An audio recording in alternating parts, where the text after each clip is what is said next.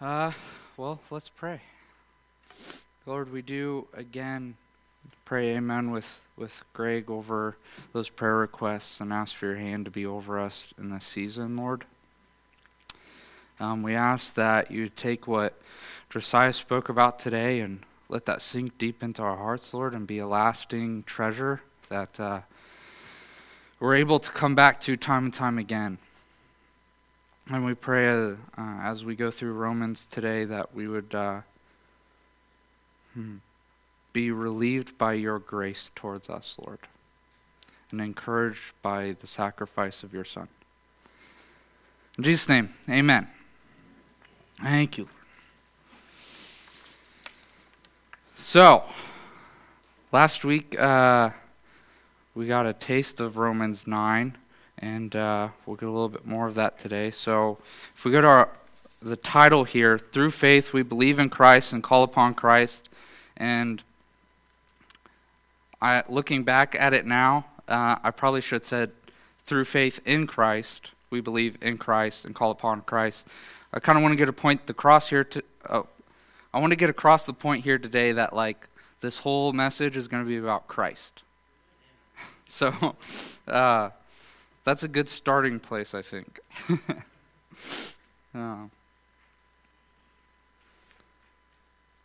Because the Bible even says, like, in Scripture, we look for eternal life, uh, but it's it, them that speak about Christ.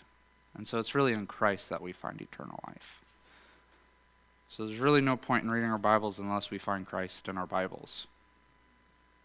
Luckily, Paul does a really good job of finding Christ in his Bible. At least he did after Christ revealed himself to him. so, Lord, please reveal yourself to us like you revealed yourself to Paul. Um, so, going to our outline here. Uh,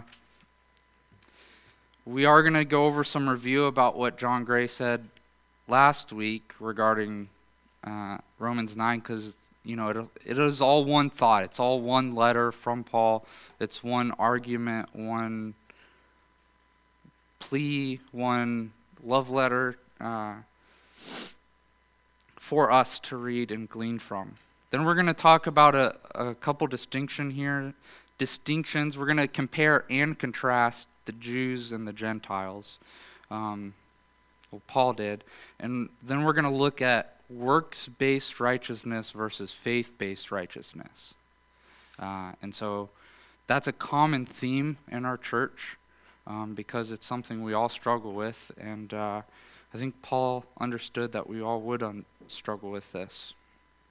I think Scripture really speaks to that. And then we're going to talk about Christ, the stumbling block. Again, I said Christ is the center of this message.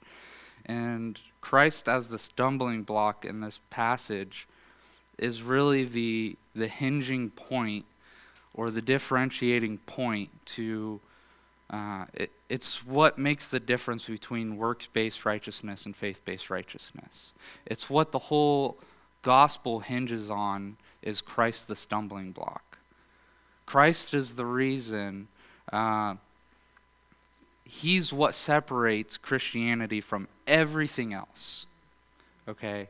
Um, you know, I'm not an expert in every religion, uh, but I have done some looking into it, and I've talked to a lot of people from different religions.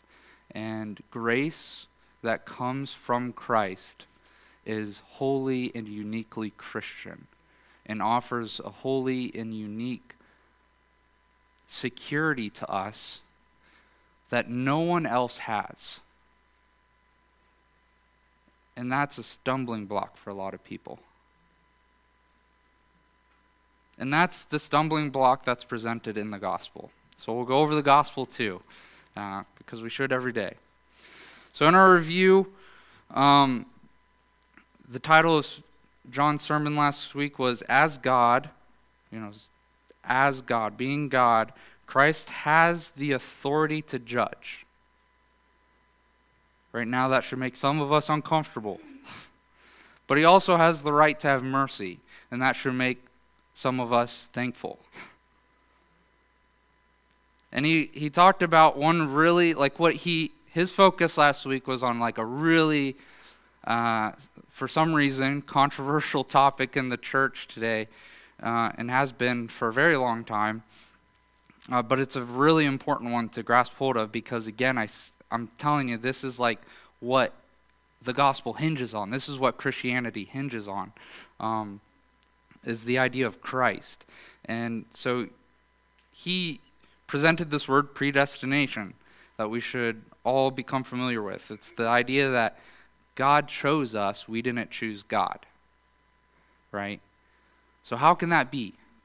And he laid out a bunch of arguments that we can have and rightly should have. And if you're really wrestling with the text, you got it leaves big questions for us to ask. Uh, but he laid out really uh, the answer is really simple. So let's look at Romans 9 20, 21. It says, But who are you, O man? That, that's us. Remember, he's talking to us. But who are you, O man, to answer back to God? Will what is molded say to its molder, Why have you made me like this? Has the potter no right over the clay to make out of the same lump one vessel for honorable use and another for dishonorable use? Basically, the answer that he that's afforded in Scripture to our all our questions about predestination is, "Who are you?" Right? Um, I think it's wonderful that there's mysteries in Scripture because if our God was a God we could fully understand, he'd be a really not that great of a God. If you could attain to God, you would be God yourself. And that means all the responsibility would fall on you.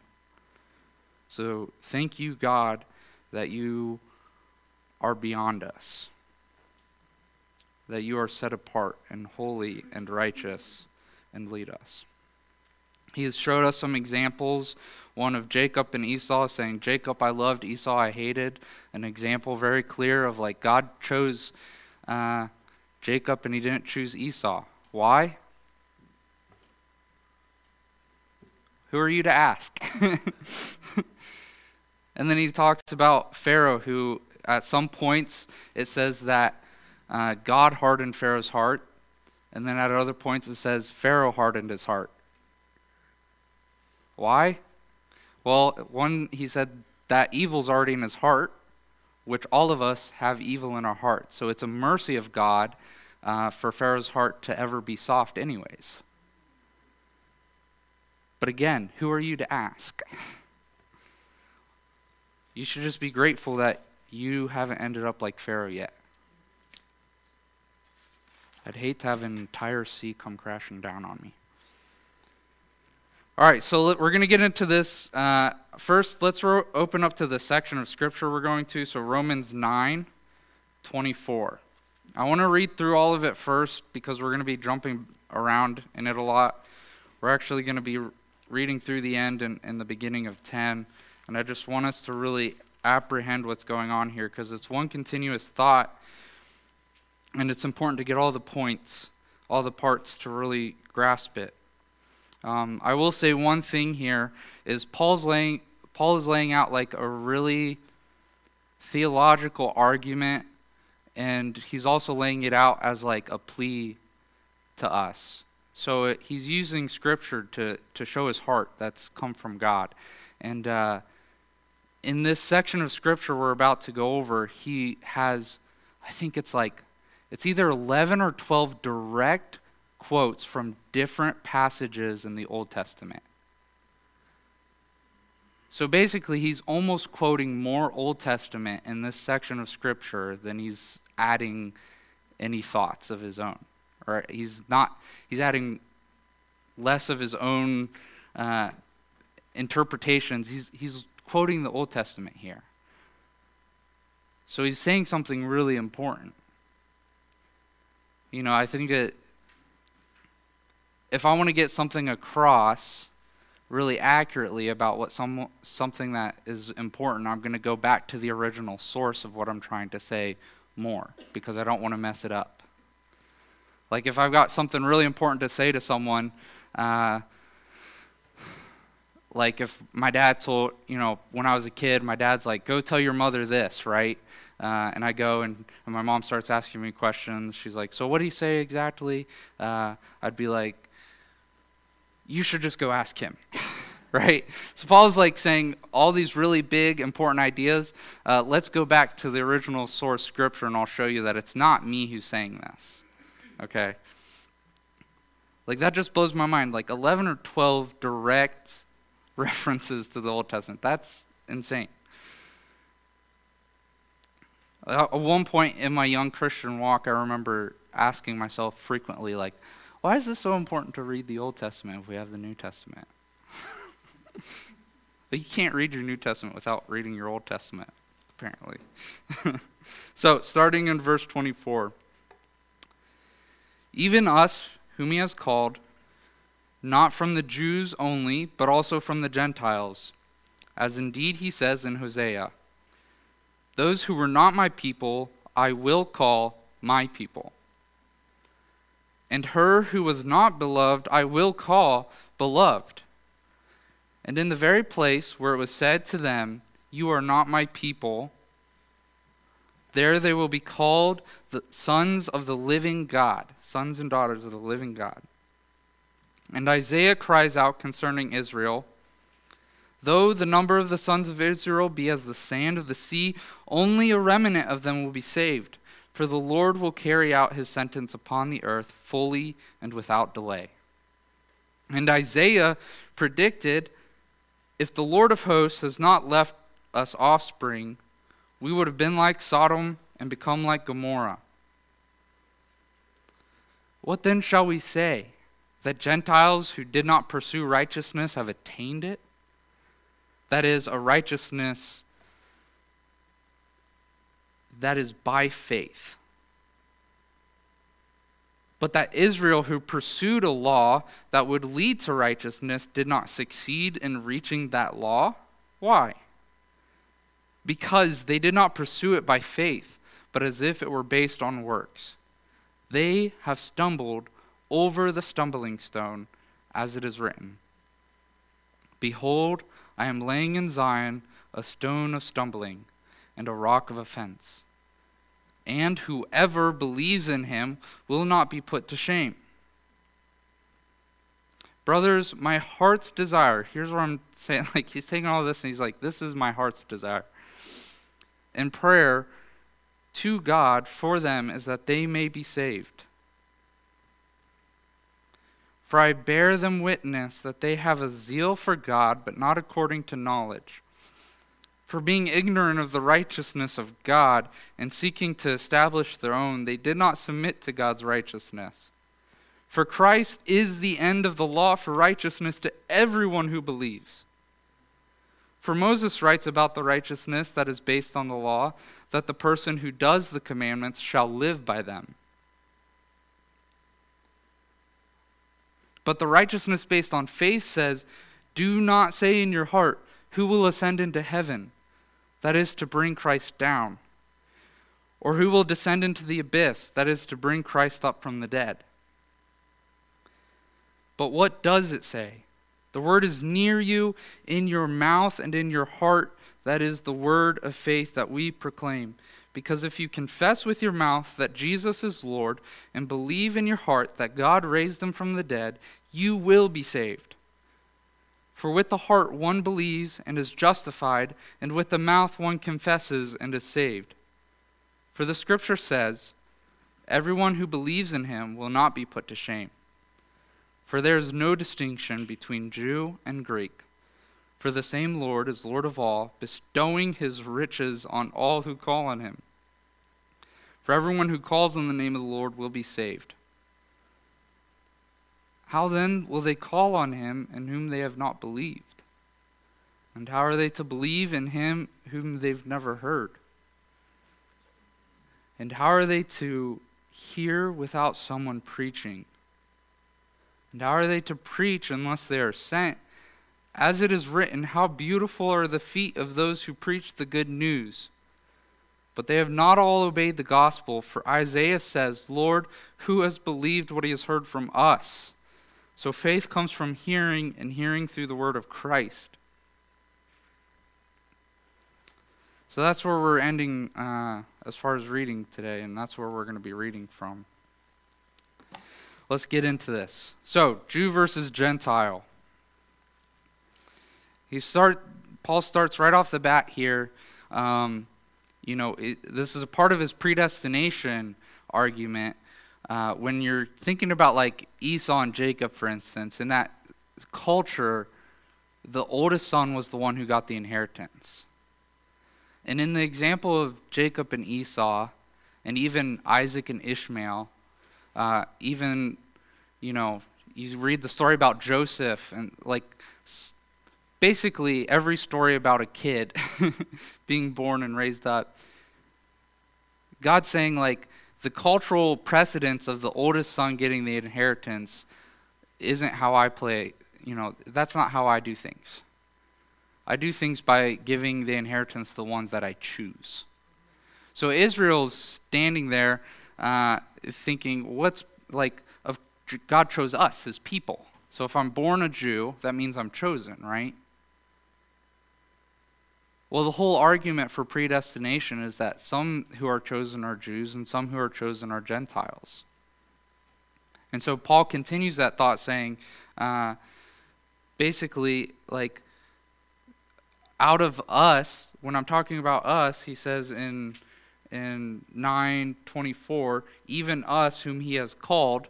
So he's he's distinction his distinction here is those who have been called, not from Jews only, but also from Gentiles. So there we're all if you're called, you're called.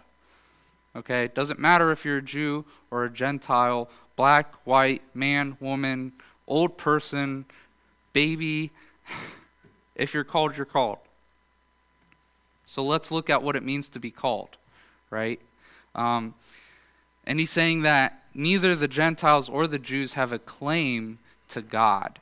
And here's his arguments for why they don't. So for the Gentiles, in Romans 9 25 through 26, he says, Those who were not my people I will call my people. And her who was not beloved I will call beloved.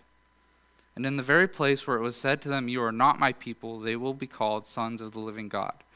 He's saying they're, that's the calling, okay, of the Gentiles.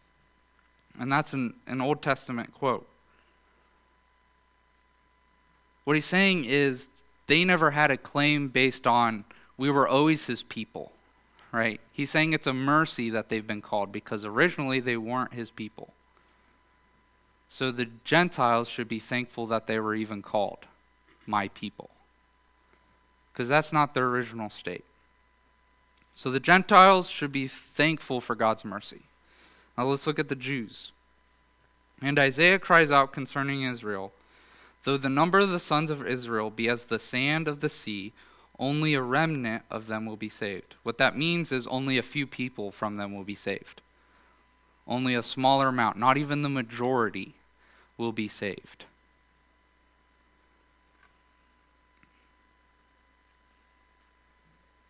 That's what. That's what uh,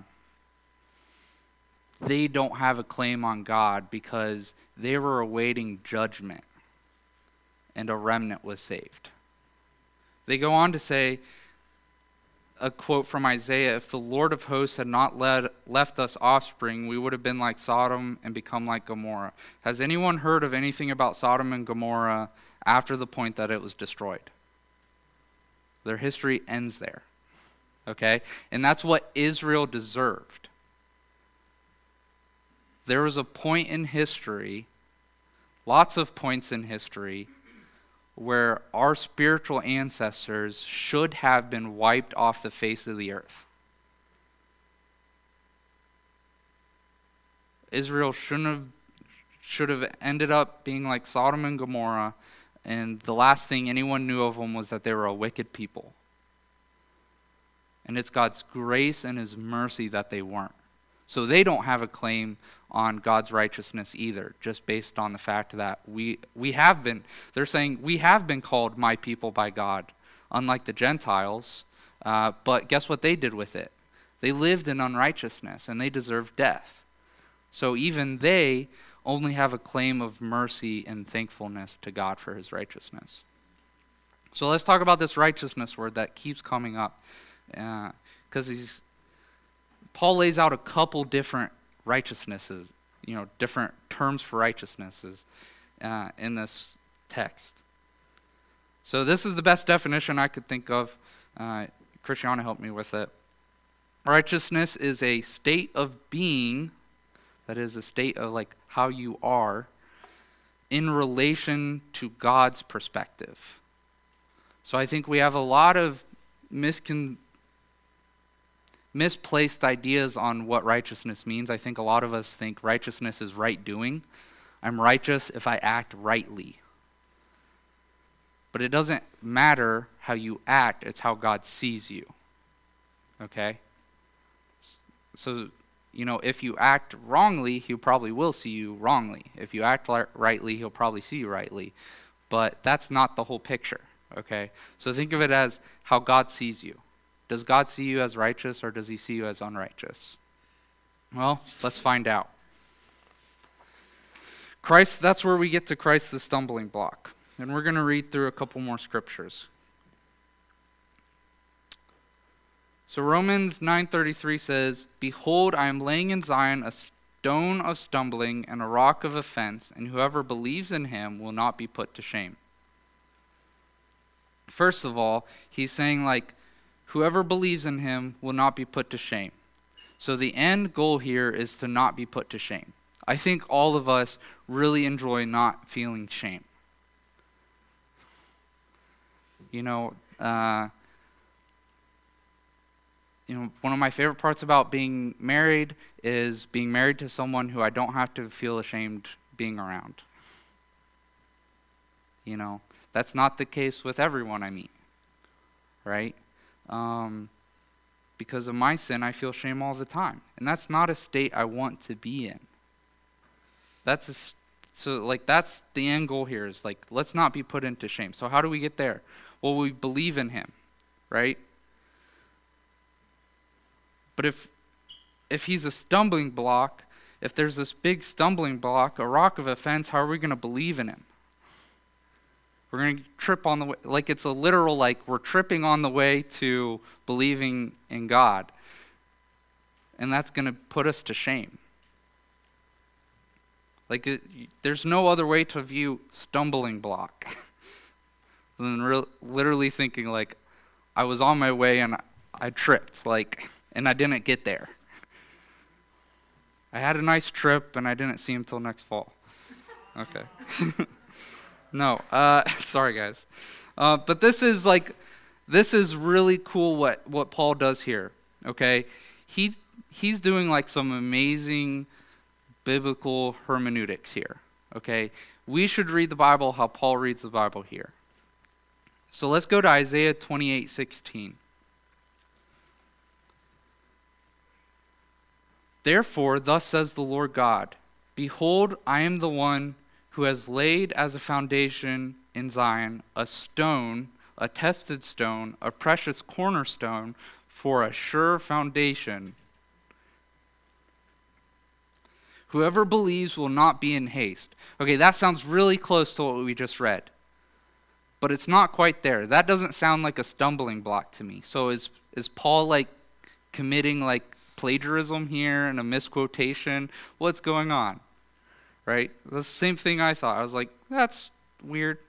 So I asked Christian to do more digging for me. I'm too lazy. Um, let's read Isaiah 8:14. Again, cornerstone here. Christ called himself the cornerstone. Christ is the cornerstone. That's who we're talking about here. Isaiah 8:14, and he will become a sanctuary and a stone of offense and a rock of stumbling to both houses of Israel, a trap and a snare to the inhabitants of Jerusalem. He's taking two verses and putting them together and saying like, see, this Christ, this stone that I said was the cornerstone, the tested one, the one that we're going to build our foundation of faith on, he's also a stumbling block to Israel. That's like really we need to learn how to do that. When you read your Bible, you need to like hopefully God enlightens it to you and you start seeing these connections. So here's the Old Testament saying it's going to be a stumbling block to the Jews. So that's an unfortunate thing because it means they're going to end up being put to shame. God help us that we aren't put to shame and that we do learn to believe in Him. How do we get there? How is Christ not a stumbling block to us? Well, let's look how it's a stumbling block to the Jews, right? Because he's just saying it is. It is it's a fact. It's a, Christ is a stumbling block to them. Why? Well, we're going to look at the, the first type of righteousness. And it, Paul says that their righteousness is one based on the law.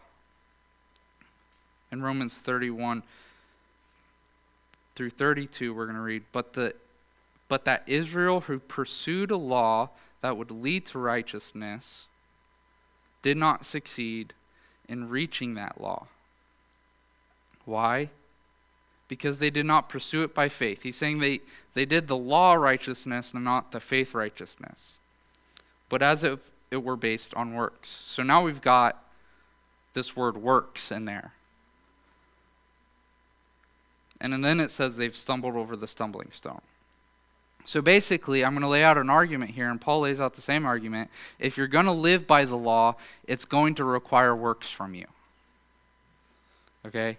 If that's what you want to live by, if you want to live by the law, you're going to have to fulfill the law. You're going to have to do it. Whatever you live by, whatever your creed is, uh, you have to abide by that. Right? You know, Anvesh is now an American.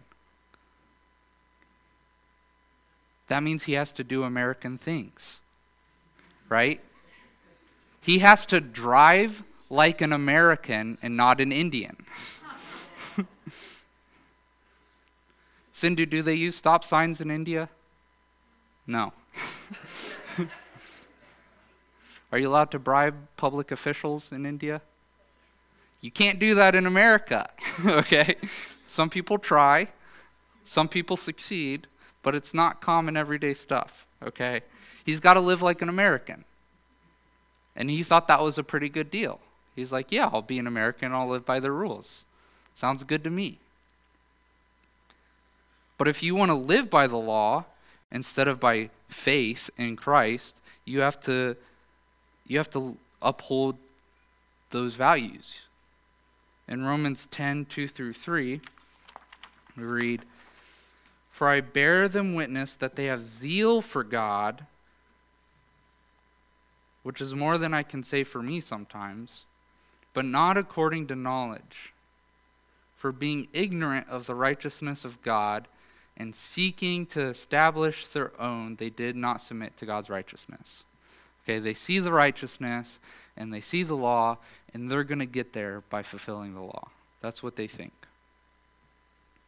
Romans 10:5 For Moses writes about the righteousness that it is based on the law that the person who does the commandments shall live by them. And we're going to use one of Greg's favorite terms. If you read the reverse negative, the people who don't do the commandments will die by them. Right?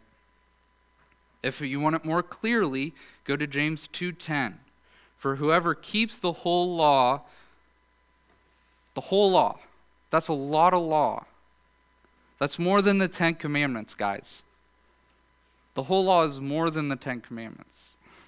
The Ten Commandments are a summary of the whole law. Whoever keeps the whole law but fails in just one point, at one point in their life, if you there's this uh, one evangelist that I'm sure everyone's heard of him. He's I think he's Australian. He goes around and he asks people. He's like, "Have you lied?" And people are like, "Yeah, I've lied." He's like, "Have you ever stolen?" And they're like, "Yeah, I've stolen." And he's like, have you ever taken God's name in vain? And they're like, Sure, once or twice. And he's like, So you're a liar, you're a thief, and you're a blasphemer. You've just broken three of God's commandments. And you said that you're you do that chronically. so basically, all of us have sinned at least once at some point in our life, and probably a lot worse than that. And so, if you fail at one point, you've become guilty of all of it. If you've broken one law, you've broken all of it. That's like saying just because you ran a stop sign, you're guilty of murder and adultery and embezzlement and all this other stuff. And like you're going to get all this sentences for the, all those things. If that's what you want to live by, that's what you're guilty of. And so this is what they're up against. This is what the Israelites are up against. They see the law and they're like, how are we we'll try and fulfill it. That's the way we'll live. That's our way to life. That's our that's how we get to life. But the truth is is like they can't fulfill it. There's no way.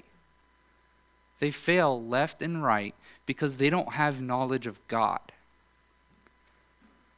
We say if that's what's holding like if that's what's between them and life like just figure it out right?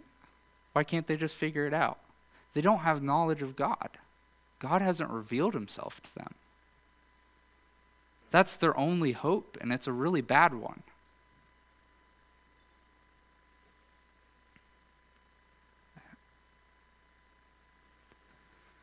That's like when you see, you know,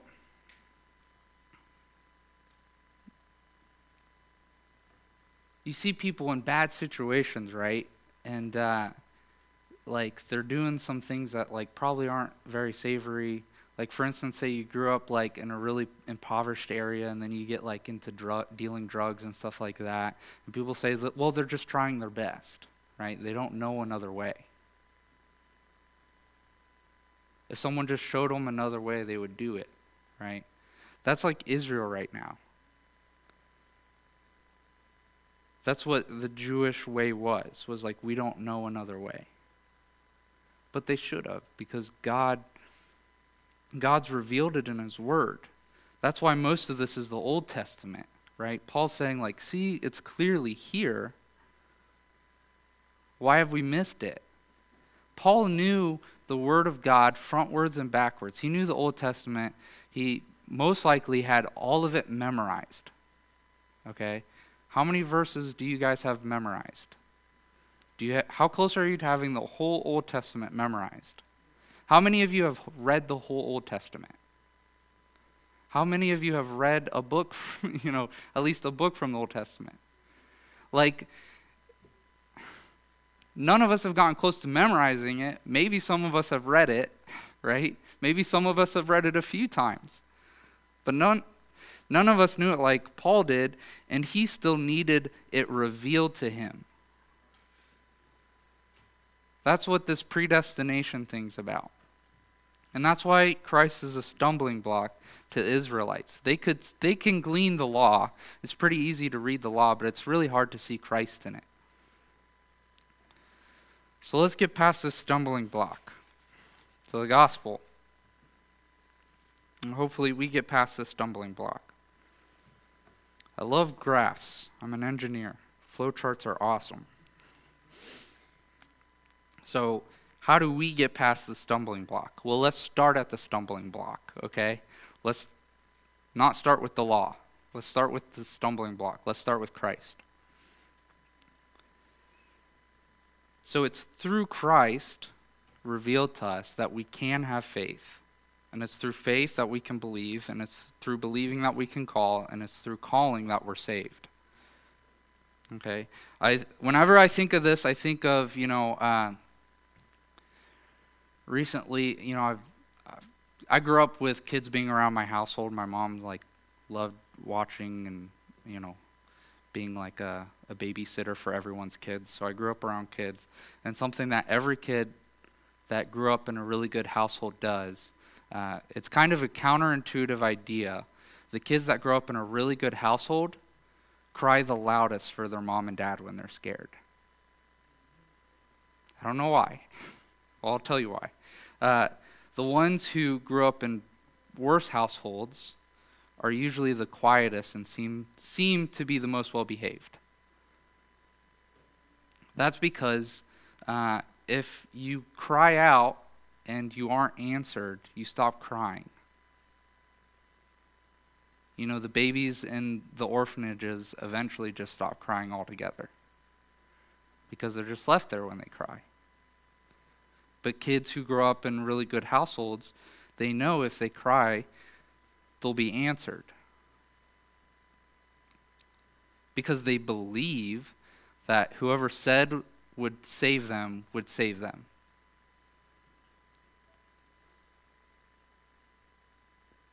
And so that's that's what it means by like you'll if you believe then you will call upon God and he will save you. How can he save us from the law? What's different like if we add Christ into this equation, like that's Christ is the linchpin. He's the he's the dividing factor. He's the the thing that separates uh, a law of righteousness and righteousness by faith. And why? What does he do? What does he add to the equation that we can't get otherwise? Well, in Romans 8, 1 through 3, it says, Therefore, there is therefore now no condemnation for those who are in Christ Jesus, for the law of the Spirit of life has set you free in Christ Jesus from the law of sin and death. For God has done what the law, weakened by the flesh, could not do. By sending his own Son in the likeness of sinful flesh, and for sin, he condemned the sin in the flesh. And uh, Let's just go into Romans 10 6 through 8 here. This is what really is going to say what Christ did that we couldn't do, that the law couldn't do. This is talking about what Moses said, right? This is quoting Moses in Deuteronomy 30. It says, But the righteousness based on faith versus the righteousness based on the law says, Do not say in your heart, Who will ascend into heaven? That is to bring down Christ down. That is to bring Christ down. Or who will descend into the abyss? That is to bring Christ up from the dead. But what does it say? The word is near you, in your mouth, and in your heart. Let's go to Deuteronomy 30, because I think, I don't know if, I have a sense like I'm not going to be able to get this across to us accurately unless we read it. This is really powerful stuff here, guys. Like, I, I cried when I first read this.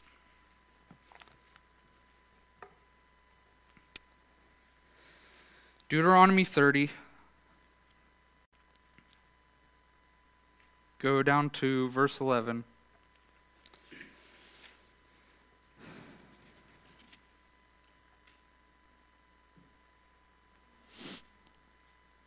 They're, they're getting a law, they're getting a, a renewed covenant, and Moses is talking to the people and he's laying out all these commandments to them.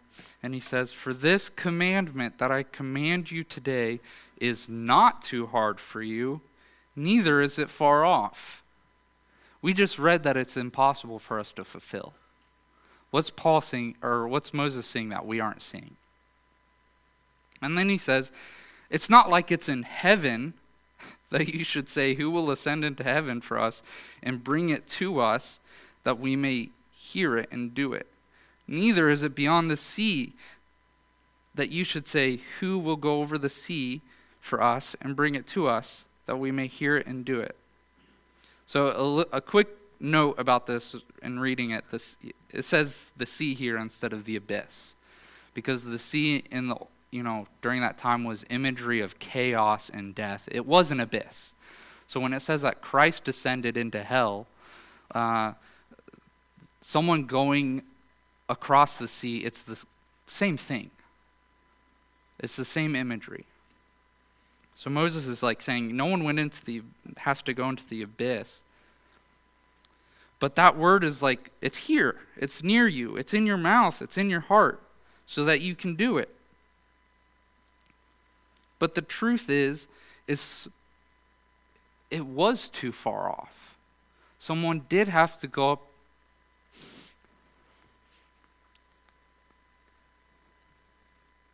someone did have to go up to heaven to bring it down to us.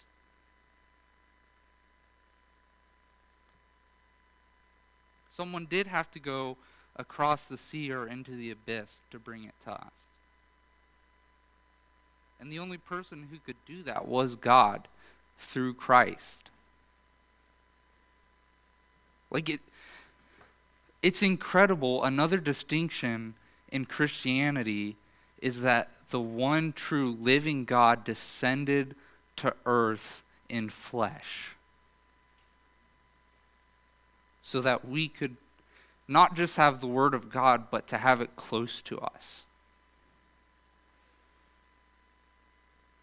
It's a distinctly Christian thing that the one true living God would die and descend into the abyss so that we could have the, the Word of God close to us. No other God wants to be that close to his people.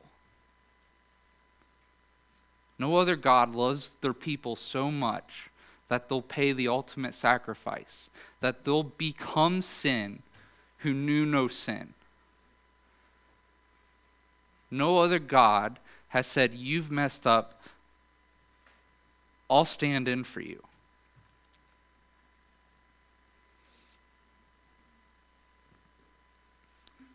That's what Christ has to offer into this equation. Is where we failed at the law, he didn't. And so, in God's perspective, we're righteous because Jesus was righteous and he said, Don't look at them without looking through me. Those are my brothers and sisters, and if you see them, you see me.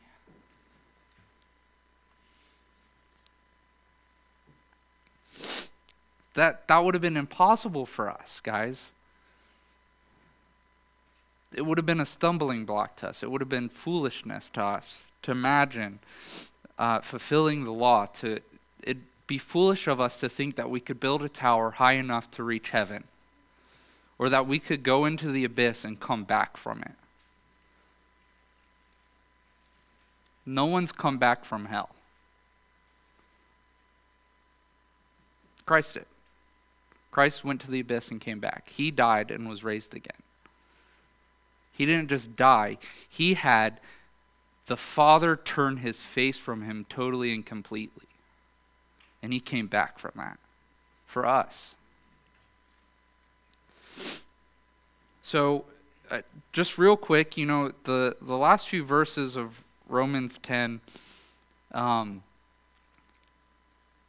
13 through 17 is one you're familiar with if you've ever gone evangelizing or tried to be motivated to go evangelizing is like you got to go out and and do like tell other people about this if you want them to hear if you don't want them to be zealous without the knowledge of god uh, yes it's true that god reveals these things to be true in our hearts but people need to hear it. They need to hear it. God chose to send his church out to preach this word to proclaim this word and it started with Christ's example. In Luke 4 18 through 19, Jesus quotes this about himself, and I love this because it sums up so much Christ's heart and the whole reason he was here on earth. Is that he quotes, The Spirit of the Lord is upon me because he has anointed me to proclaim good news, the gospel, to the poor. He has sent me to proclaim liberty to the captives and recovering of sight to the blind, to set at liberty those who are oppressed, and proclaim the year of the Lord's favor. So Christ did that. And again, when he says, You can't look at them unless you look at me first, he's also saying, Because I'm claiming them in my righteousness, I'm also claiming them in my mission. Again, remember that example I gave of, you know, now that Anvesh is an American, he does American things. He has to live by the American standards, right? He can no longer just drive through stop signs. He has to eat burgers and apple pie and stuff like that too. We're starting a baseball team if anyone wants to join. No. Uh, sorry, Anvesh, you can't play cricket anymore, only baseball. But when we, if we want to claim Christ's righteousness, we also have to claim his mission. We have to live by Christ. Just as if we wanted to claim the law as our Savior, we had to live by the law. If we want to claim Christ as our Savior, we have to claim, you know, his ways. And his ways are proclaiming this good news. And that's not a huge burden, guys. If you've been saved, you want to tell people you know, it doesn't take much solicitation for people to tell me of the like really cool new uh, like food spot they found because it's so great or whatever. Or, you know, Josiah spent like a month telling everyone about YNAB, a budgeting app. And guess what? I got it. I love it too. Get YNAB. Not sponsored. Uh, but like, the, the gospel's so much more than an app, a budgeting app. It's so much more than a place to get like really good food. This is like life or death. It's not a huge burden to go tell other people about it. If you don't go, who is going to go? If you don't go, there's going to be a bunch of people out there who see the. We can't just say, give them a Bible and let them read it. Because they may read it and see Christ and say, ugh, stumbling block. I'm not getting past that. We have to be there preaching this word, preaching what God has done for us. So I want to encourage all of us to do that. I want to encourage all of us to live by grace and not by works. Like that's the work is going out and telling people about how good God has been to you. That's not like oppressive. okay? That's not as oppressive as saying, if you've done the whole law but failed in one point, you're dead. That's oppressive. But saying God's been so good to you, why don't you tell someone? That's not oppressive. So, uh, communion meditation. Just real quick, as we come to the to the table today, just want us to remember that Christ was the one who went to the mountain. And he was the one that went to the abyss. And he did all of this to make a way for us to have God's righteousness. So whether we're here today and we're like the Gentiles who were at one point not called sons and daughters of God, if at one point you didn't know God, or whether you're like the Jews who, through failure after failure to keep God's law, um, you're sitting here waiting for his judgment. we can now come to, to the Father together as sons and daughters, free from that judgment. Both cases deserving nothing but judgment and getting nothing but mercy and grace. So let's come together. All of us have something to be thankful for, and, uh, and that is Christ. So please come.